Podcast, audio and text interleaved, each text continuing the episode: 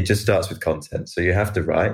And one of the biggest things really is making the article engaging. Like I always tell our writers that no matter how valuable an article is, if people aren't, you know, they don't enjoy reading that piece, they're not going to stick around and they're not going to be able to extract that lesson. Welcome to the Become a Writer Today podcast with Brian Collins. Here you'll find practical advice and interviews for all kinds of writers. I think we can all agree that it's nice when you get paid for something that you've written. Hi there, my name is Brian Collins and welcome to the Become a Writer Today podcast. And getting paid for writing is something that I talk a lot about on the show and on my site because one of my missions is to help you get paid as a writer or as a creative. Why? Well, you see, about 10 or 15 years ago, I studied to become a journalist and I spent a couple of years after I graduated journalism college working as a journalist in Ireland.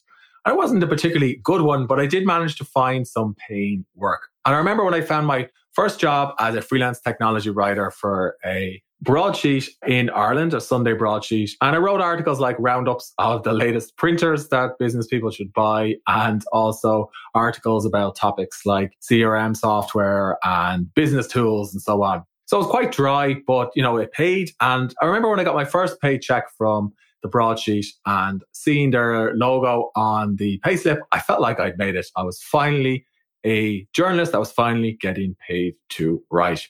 Then about 18 months later, the recession happens. This is the one back in 2008, not the one in 2020 related to the coronavirus. And eventually my freelance contract dried up and I found myself out of work or at least out of freelance contracts. And I had to find work in a different profession in social care of all places. And I said to myself back then that I didn't want to be in the kind of position where I was overly dependent on a freelance client. But I also wasn't quite sure about how to earn a living as a writer online. And to be honest, I'd say looking back, at least in 2008, it was more difficult to earn a living as a non-fiction writer in that I was overly focused on writing for newspapers and publications and so on. Whereas these days, if you're starting out, you have plenty more opportunities thanks to the internet. For example, it's much more easy to write and self-publish a book now than back in 2008. And even back when I published or self-published my first book five years ago. And that's thanks to great tools like Vellum and services like Reedsy. It's also easier to earn a living from writing or freelance writing thanks to Medium because you can publish an article on Medium. And if you join the Medium Partner Program and it does well, you can easily earn a couple of hundred dollars for that article in question. Now, what if you're starting out? What if you've no portfolio? What if you have no followers on Medium? Is it too late? Well, I would say no, because Medium is the number one platform for nonfiction writers today who want to find readers, even if you don't have any, and you can get paid well for doing it. Adrian Drew is the editor and owner of one of Medium's top publications, Mind Cafe, which I've been lucky enough to write for over the past year or two about topics like mindfulness and meditation. Now, his publication focuses on personal development, and he regularly receives over 200 submissions a week. So I was quite curious about how an editor can manage so many different submissions and what they look for before they actually agree to publish something. So in this week's interview, Adrian explains how to get started writing and earning on Medium, even if you have no followers. And he talks about what top editors usually look for when they receive a submission. He also explains how much you can expect to earn as a member of the Medium Partner Program and what types of images and tags you should use for your articles. And if you're not quite familiar with what tags are, don't worry. We actually walk through step by step how to write and publish an article on Medium towards the end of the interview. Adrian also talks about how to drive traffic to and attract readers of your articles. There's lots more we cover in the interview, but before we get into it, if you enjoyed the Become a Writer Today podcast, please can you leave a short review or rating on the iTunes store or wherever you're listening to the show? Because more reviews and more ratings will help more people or more listeners find the Become a Writer Today podcast. Now, with that, over to Adrian. And I started by asking him why he set up the publication Mind Cafe in the first place. Yeah, for sure. So it's a, it's a long story. I'll try to shorten it down. But I mean, I've always had a passion for self improvement and happiness and that kind of thing. And, you know, through diff- like various different personal struggles that I went through last year, I decided that, you know, with all of the things that I've been reading and researching and learning about happiness, you know, I wanted to share that with a wider audience rather than just writing my own articles and sharing those. And yeah, I guess that's kind of where it all where it began. And yeah, things have just grown really fast since then. So things are going well. But we're just a self improvement publication about happiness and, and all that good stuff. So my takeaway from writing on Medium is that the self improvement genre is probably one of the biggest genres on Medium, alongside perhaps entrepreneurship. Yeah, for sure. It's huge, huge. I mean, I think a lot of writers are kind of disheartened by how popular it is because it can be harder to break into as a niche. Yeah. But it's, yeah, massive. That entrepreneurship and a few other things. Yeah. Why do you think it's so popular on Medium? I think, if I'm honest, I think it's because it's a very accessible topic because yeah. I, I, do believe that every single person has something they can share about happiness. Like for you, it might be meditation that helps you. For me, it might be something else. Yeah. And I think self improvement is something that anyone can tap into. Whereas something like politics or biology, you know, not anyone can write about that. So I think it's more like everyone feels a personal connection to that industry. And therefore, yeah, they have a passion to share information. So if somebody wants to get started on Medium, could you give them a few tips that could help them write an, an article that they could get ready to submit to a publication? Gosh, yeah. How do I condense that answer? There's so many. I mean, I think I think step one is obviously you just have to write. You know, so many people look for a key and, and a, a, little secret that's gonna you know, get them into a publication or get them an audience. And it just starts with content. So you have to write. And one of the biggest things really is making the article engaging. Like I always tell our writers that no matter how valuable an article is, if people aren't, you know, they don't enjoy reading that piece, they're not going to stick around and they're not going to be able to extract that lesson. So I think you have to read everything from another person's perspective and ask yourself, is this interesting? You know, every sentence, is this, is this keeping people interested? And if it isn't, then understand that you're going to lose people. So it's all about really just seeing your work through other people's eyes and just editing the hell out of it. Like read, reread, read again, and keep changing things. You know, keep keep working on it. Storytelling seems to be a key for any of the self improvement articles that I've read that have done really well. Like basically, the writer seems to relate a principle to something that they've done or experienced. Yeah, yeah, definitely. I think every article is a story, whether it's fiction or not.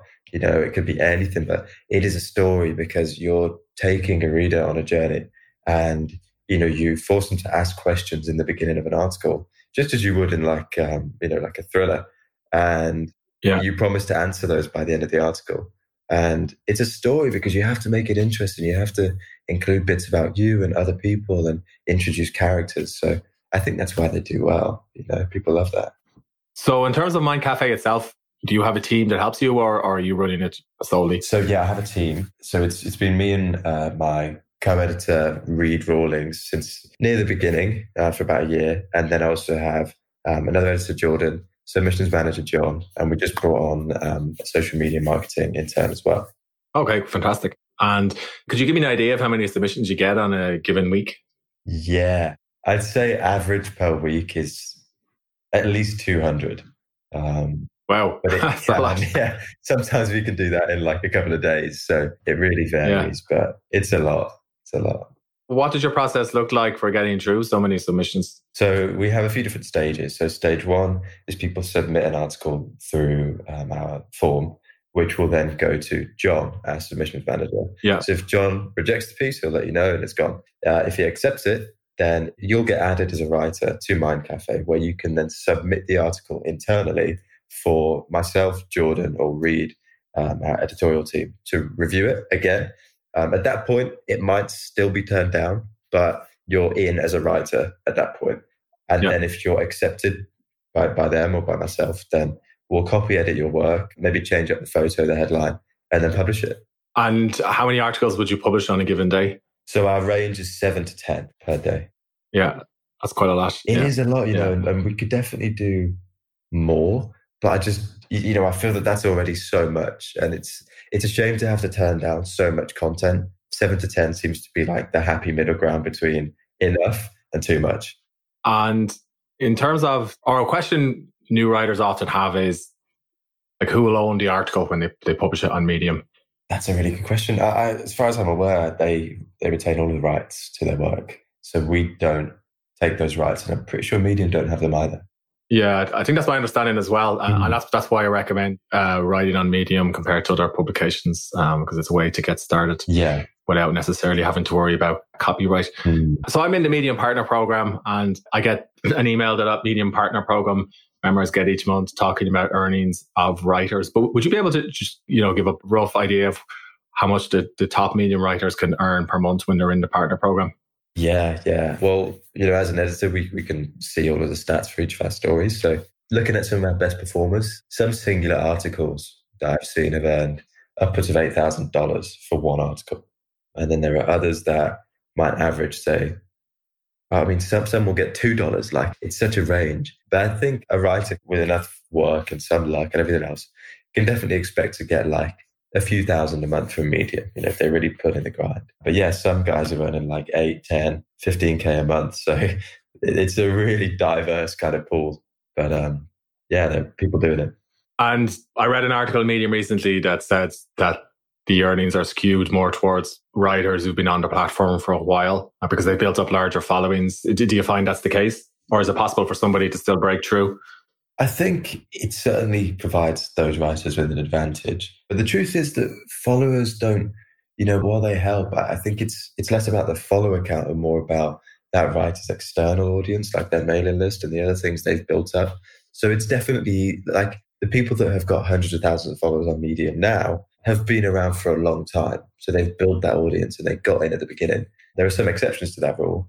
But I think the truth is the follower count isn't really the um, the main thing. It's more about how your story performs today, you know, and also how much you're doing externally to drive people to that story. So, what tactics would you recommend a writer do to drive traffic to their story? So, mailing list is, is still a big one. You know, as much as people think the whole mailing list model is dead, it certainly isn't. Yeah. You know, you can add a CTA to every Medium article as well, invites people to join that. Then you got social media. There are some creative things you can do with graphics and you know, create little infographics of stories and put them on, say, Pinterest or Instagram. You know, those are the two main ones. And then the, the third one is, is really just networking. Like networking is going to be your superpower in this industry. And really just reaching out to new people, chatting with them, you know, supporting other people by clapping their stories, following them. You'll get that back. If you're an active player in your community, you're going to be supported in return. So I think those three are the biggest for me. Yeah, that's been my experience that if if you engage with other writers, they will engage with you. Definitely, yeah. So it seems like you mentioned an interesting tactic there about building a mailing list through Medium. It seems like some of the most high profile Medium writers over the past few years have done that and they've gone on to do other things like getting a book deal and so on. I think mm. one person who springs to mind is Benjamin Hardy. Yeah. So if somebody wanted to build a mailing list through Medium, what would be a way to do it? Well, I think the, the first thing is to choose a platform. So MailChimp, for example, is free. So you set yourself up on there and then decide what kind of content or what kind of value you're going to provide with that mailing list. So are you going to send out a weekly, you know, just a weekly email with different tips on a certain yeah. topic or like a roundup of all of your content? You have to decide what, how you're going to provide value and then literally just promote that. Like at the end of every Medium article, you're allowed to add like a call to action that says, hey, sign up here without jeopardizing your chances of being curated. So just like that. You know, it's about providing value and then putting that value in front of people and watching it grow. And it takes time, but patience, commitment, you know, it will happen. Mm. So the focus of Mind Cafe is personal development. But if we dig a bit deeper into it, what type of personal development topics are quite popular at the moment? Yeah, I mean, it changes depending on a lot of things. I'd say, I'd say the main one that we cover is we get a lot about mindfulness, productivity, and yeah. work as well, to be fair. But at the moment, it's all about coronavirus.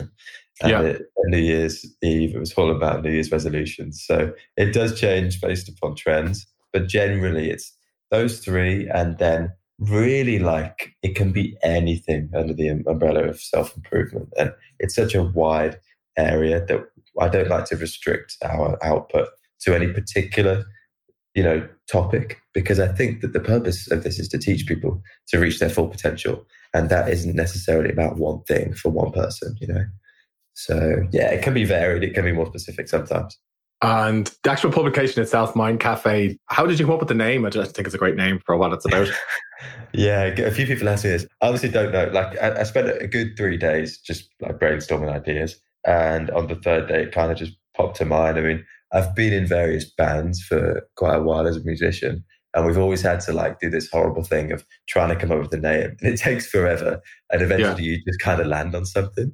So I think it's a case of just thinking about everything that relates to your your topic and then everything that relates to those words and then just trying to pull something together, you know. I think it just mm. kind of comes to you sometimes as well. Yeah, kind of like a headline. yeah, uh, exactly. Which actually brings me to my next question. Headlines are incredibly important on Medium. Do you have any tips that you recommend for writing a good headline? Yeah, yeah. So be wary of clickbait on Medium because any headline that's very clickbaity, you know, like this one thing will transform your life or whatever, like anything like yeah. that won't be curated. You know, they don't like that. You know, that's that's in their guidelines anyway. But as for coming up with a, a headline in general, I mean, don't make it too long. You know, don't make it longer than two lines because otherwise it just looks like a lot to read. Don't make it like punchy. You know, make sure that it invites the reader to discover that one little thing that you're going to teach them by the end of the uh, the article. And yeah, make it interesting. Like I had one. The title was, I think, "This is why nobody's reading your articles" or something like that. Now you know, maybe that's a bit clickbait. I don't know, but it's something that interests a lot of people because it's it's a common issue that people face. So if you can kind of play upon that issue, they're going to read it and be like, "Oh, I was struggling with that. Maybe I should yeah. read this." You know? Yeah. You've got to get in people's heads a little bit and try and figure out what they're trying to learn. Yeah, I think I'm looking at that article. Actually, the three reasons were overcomplicating things, using boring sentences, and delivering a weak introduction. What was your background in writing before you, you set up Mind Cafe? So I didn't go to university. I studied English language at A level, but you know, I, I'm not sure if that really counts so much. And then literally at 16, like before I even left sixth form, I just went straight into uh, like a freelance job in writing and just found yeah. it online. Then used that to get a lot of others. And then by 18, I was earning like a decent amount of money just from doing that. Then started writing on Medium, you know, probably around the same age. Um, yeah then set up Mind Cafe, and, and yeah, a few years later, here we are. Freelancing can be difficult, but um, yeah, yeah, it's great to be able to turn it into a, a business. You're 100% focused now on Mind Cafe. Yeah, yeah, 100%. Okay. You also mentioned there about curation. So would you be able to, to walk listeners through what curation is and how it works? Yeah, yeah. So on Medium, you know, it's their responsibility as a platform to make sure that everyone paying their five pounds gets to see good content, you know, content that's going to genuinely help them. And the way that they, you know, kind of also what I like regulate that is through curation. So it's a system whereby a team of yeah, a team of curators will sit and read hundreds of articles on Medium every day, and they will decide if each individual piece should be curated which essentially just means that it will be more people will see it, like it will have the opportunity to reach more people by being featured on, say, like the email digest or on the maybe even the homepage or in different tags. And that's kind of like, you know, it's a thing, curation is something that you'll hear a lot of people talk about on media. It is something that everyone kind of chases because it's almost like the key. It's like the um like the initial spark that yeah. will get an article going. And then if it's really good and people like it, it will do really well. But without that spark, it's quite difficult to reach people because without yeah. curation, the article will only reach your followers and your audience. And if that's quite small, it's very hard to grow. So it's uh, it's important. Are there any other guidelines that Medium has that we should follow if we want to get curated? Like, firstly, avoid clickbait headlines. Is there anything else? Yeah, there are quite. They've got a detailed list on their site. I mean, it's things like if you're making claims of like you know 27% of people do this. It's like, well, you know, who says? So you have to back your claims with evidence. Yeah.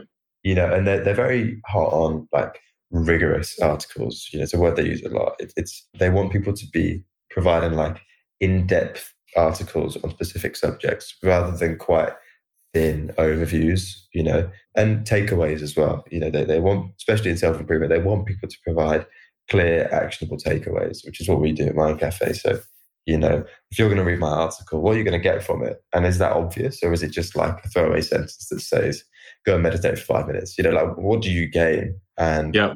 is it trustworthy? Like, do I come across as like a credible source of authority, somebody that is in a good position to give this information? Or have I just made it up? You know, it, mm. just, I completely made up.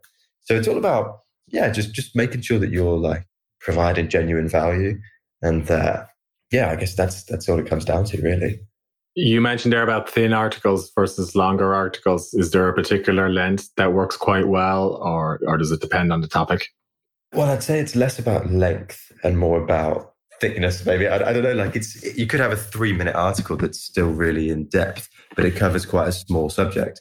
So it's more about yep. however long the article is, like, are you giving that area, you know, a decent, a decent amount of coverage? You know, are you really exploring that topic? And length, I mean, I wouldn't like to say whether they prefer shorter or longer articles. I mean, I do think with a longer article, you have more of an opportunity to go more in depth. So maybe try and lean more towards longer pieces. So you mentioned there about traffic sources for the articles. So when I log into my uh, dashboard on Medium, I can see how, how much each article earned and how much traffic got over the past few months and the sources. So apart from getting curated, what are some other high traffic sources that, that you would see for the top articles? Yeah, that's a good question. You mean for within Mind Cafe, right? Within Mind Cafe, like for example, should somebody optimize their article for search? Like, does, does that work, or should they? Uh, okay. Is there some other thing they could do?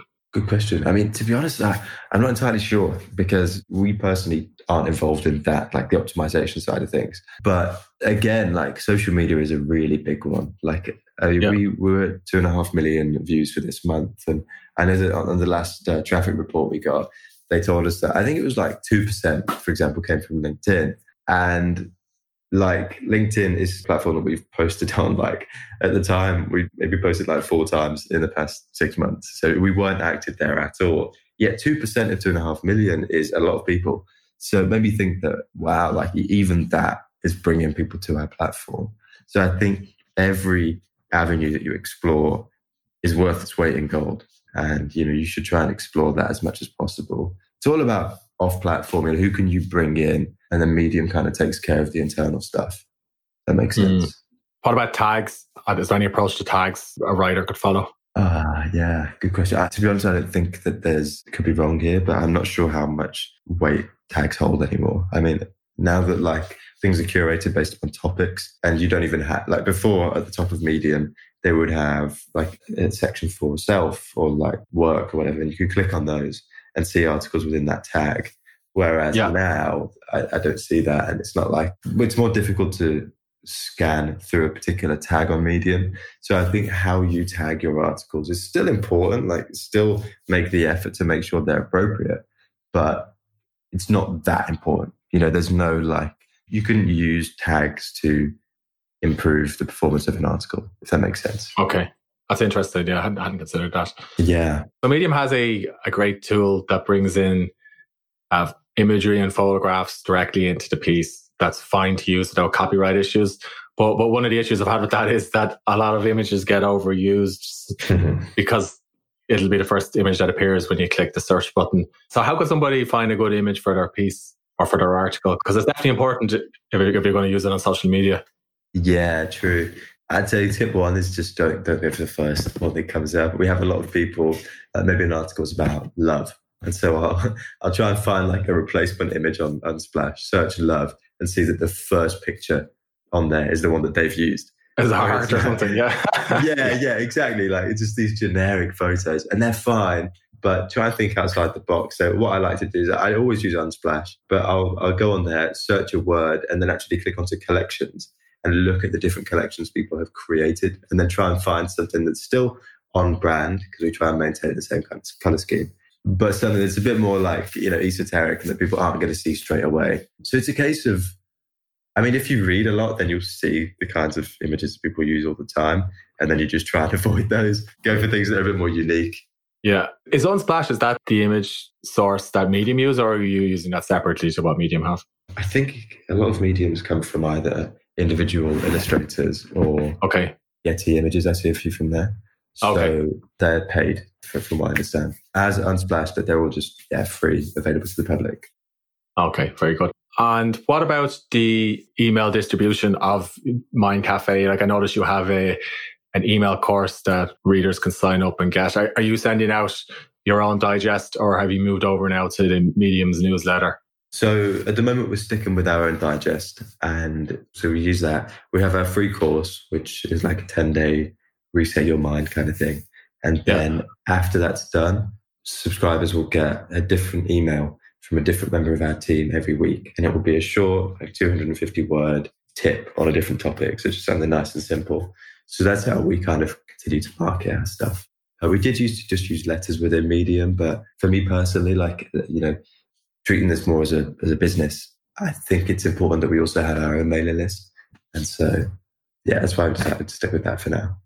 Yeah, yeah, that makes sense. This is two edged question, but why do you think some writers fall off Medium and some publications maybe fall by the wayside? I think it could be one of two things. I think big writers that decide to move off are probably doing so because they maybe, you know, maybe their, their goals have changed or they see, you know, maybe a more like financially stable outlet to pursue. You know, like uh, Rana, for example, recently moved off Medium, which you might be aware of. Yeah. And yeah, I think that's one reason. It is to sort of pursue other things that might be more long term, you know, kind of projects. And I think the other reason is if people are at the other end of the spectrum where they're not getting the traction they want, they're, they're not getting the earnings they want, they might just give up and decide to go elsewhere. Mm. So could be either really. And what about publications? I, like I noticed some big publications from four or five years ago aren't around anymore. I think so some of them again maybe found better options and decided to pursue like Patreon or you know something else. Yeah. I think some moved off. I'm pretty sure the mission I might be wrong here, but I think the mission when basically Medium used to curate articles even if they were free to read, whereas now yeah. They have to be members only to be curated.